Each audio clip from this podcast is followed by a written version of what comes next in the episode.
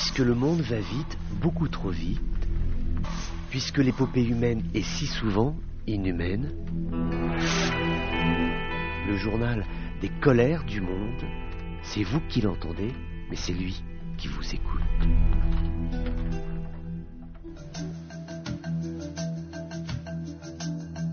Bonjour à tous, bienvenue dans ces colères du monde. Elle est étonnamment sincère, elle est étonnamment réelle, cette déclaration du ministre tunisien des Affaires étrangères, Nabil Hamar, qui demande à l'Union européenne de faire preuve de, je cite, davantage de compréhension au regard de la situation économique tunisienne. Effectivement, le ministre trouve que les Européens sont assez timides, ils sont plutôt en recul par rapport à l'évolution euh, du pays, par rapport à cette Tunisie qui est aujourd'hui euh, sous la férule d'un président Kaïs Sayed qui a acquis quasiment tous les rouages de l'exécutif et qui euh, aujourd'hui mène le pays comme bon lui semble, sachant qu'il y a déjà les Américains qui se sont quelque peu retirés euh, de la Tunisie, puisque les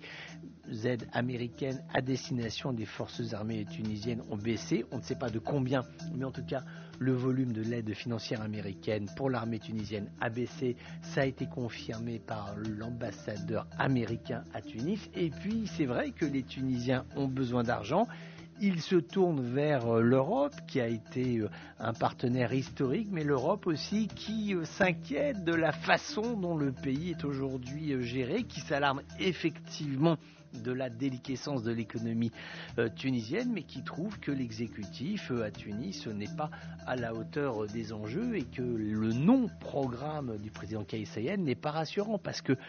n'y a jamais eu durant les campagnes électorales quasi inexistantes, hein, les campagnes qui en fait n'existent pas durant les mois, semaines qui ont précédé les rendez-vous électoraux, il n'y a jamais eu de déclaration qui permette d'y voir clair sur euh, ce qu'est l'économie tunisienne euh, aujourd'hui, quel diagnostic en fait le régime, quelles sont les orientations euh, qui sont les siennes. Pour l'instant, il n'y a aucun élément, ce qui fait que les Européens voudraient bien être généreux, mais donner de l'argent, oui, mais pour qui, pourquoi, pour faire quoi? Résultat, effectivement, l'Europe se détourne de la Tunisie et la Tunisie, elle, s'en alarme, mais peut-être, peut-être est-il trop tard.